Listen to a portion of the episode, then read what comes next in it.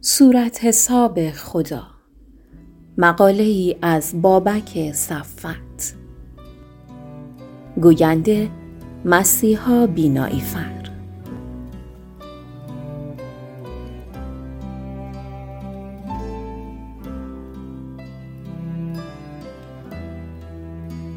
یکی در پیش عارفی از فقر خود شکایت می‌کرد و سخت می‌نالید. عارف او را گفت: خواهی که ده هزار درهم داشته باشی و چشم نداشته باشی؟ گفت: البته که نه، دو چشم خود را با همه دنیا عوض نمی کنم. گفت: زبانت را با ده هزار درهم معاوضه می کنی؟ گفت: نه. گفت: گوش و دست و پای خود را چطور؟ گفت: هرگز.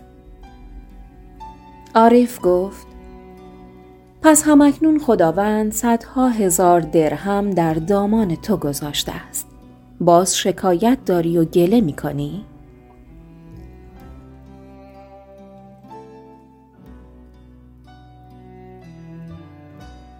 به راستی از آنجا که بسیاری مواهب سلامت و تندرستی در بطن حیات ما جاری و ساری است، برای من فاقد ارزش گذاری شده است. اما اگر روزی نیازمند یک کلیه باشیم و برای آن بهای سنگینی را پرداخت کنیم، آن وقت متوجه می شویم که هر عضوی برای ما تا چه اندازه ارزشمند و مفید فایده است.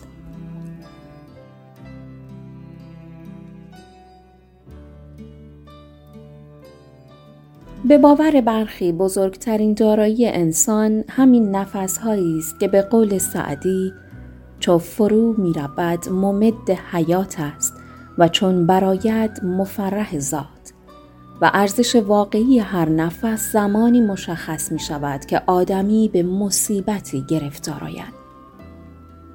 چنان که مرد سال خورده‌ای پس از مرخصی از بیمارستان و با مشاهده هزینه صورت حساب شروع به گریستن می کند و در پاسخ علت گریستن خود اظهار می دارد که نود سال هوای خدا را به رایگان تنفس کرده و هرگز هزینه‌ای برای آن پرداخت نکرده است و حال آنکه برای یک روز تنفس مصنوعی باید کلی هزینه پرداخت کند.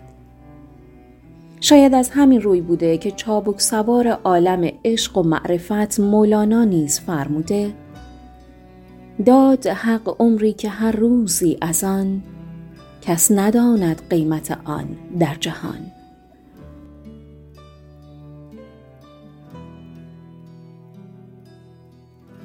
فزونخواهی و آز بیش از حد موجب از دست دادن زمان عمر است و ما آدمیان در طول حیات خود قیمت بسیاری از چیزها را دریافته ایم الا قیمت و ارزش زندگی خود را.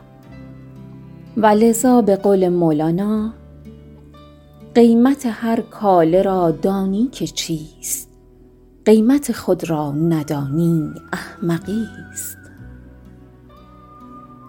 او همچنین در جای دیگری میگوید: عمر آدمی به همیانی میماند که در آن زرهای بسیاری نهفته است و میفرماید: عمر تو مانند همیان زر است، روز و شب مانند دینار شمر است. گویی ما از ارزش زمان غافلیم و فراموش کرده ایم که به قول حافظ: وقت را غنیمت دان آنقدر که بتوانی، حاصل از حیات جان این دم است تا دانی. و لاجرم می باید که هر از چندگاهی بر لب جوی عمر رویم و گذر آن را در آب روان مشاهده کنیم، چنان که لسان الغیب توصیه می کند که بر لب جوی نشین و گذر عمر ببین، این اشارت ز جهان گذران ما را بس. و کلام آخر این که به قول شیخ ما ابو سعید ابوالخير، سرمایه حقیقی انسان نفس‌هایی است که در همصحبتی با معشوق و معبود به سر آید و این نفس برای رسیدن به یک هم نفس است. سرمایه عمر آدمی یک نفس است. آن یک نفس از برای یک هم نفس است. با هم نفسی گر نفسی بنشینی، مجموع حیات عمر آن یک نفس است.